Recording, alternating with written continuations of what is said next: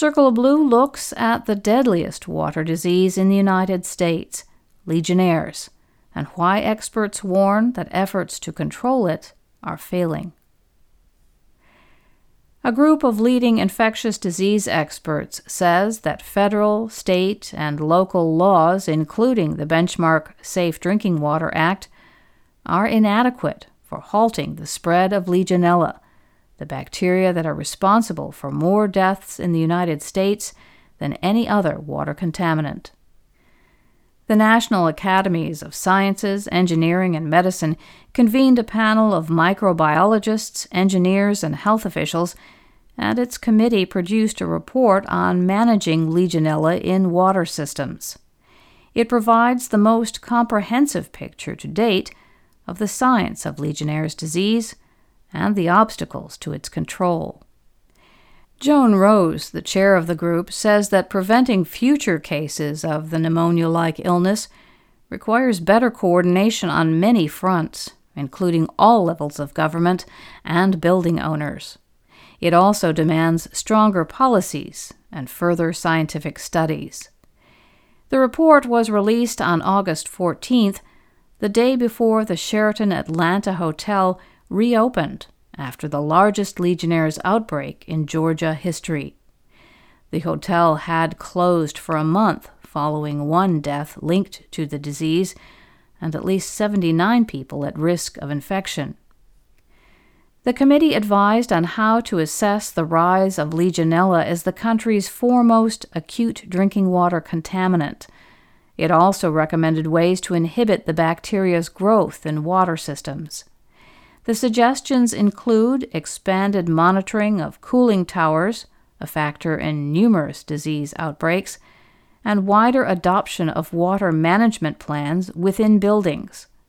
Other recommendations include updating plumbing codes to minimize bacteria growth within water systems and clarifying regulatory gray zones in the Safe Drinking Water Act.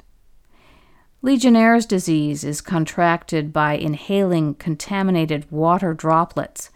It was discovered four decades ago after an outbreak at Philadelphia's Bellevue Stratford Hotel during an American Legion convention. Since then, the number of cases has grown rapidly, especially in the last 20 years.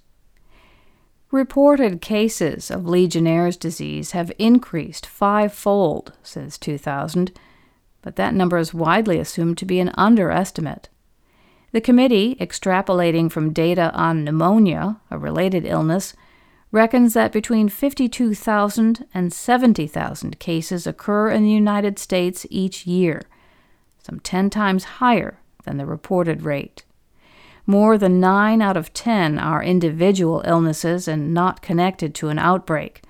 All those cases add up.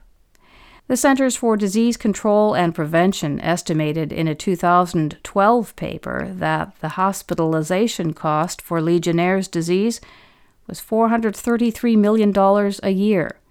That figure has surely grown. Why the increase in cases? Experts point to a number of reasons, some or all of which may play a role in the spread of a disease that flourishes at the intersection of the built and natural environments. Water distribution pipes and plumbing systems are aging, which could allow bacteria to nest in corroded nooks and crannies.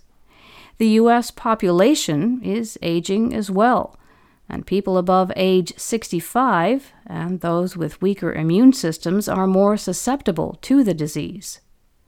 A warming climate may provide an environmental foothold.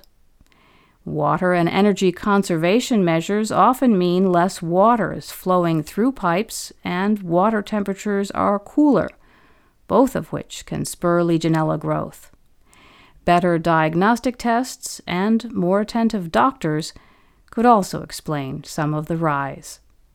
The expert committee briefed federal government officials on its findings an EPA spokesperson told Circle of Blue that the agency is still reviewing the report and identifying additional steps it can take to manage Legionella.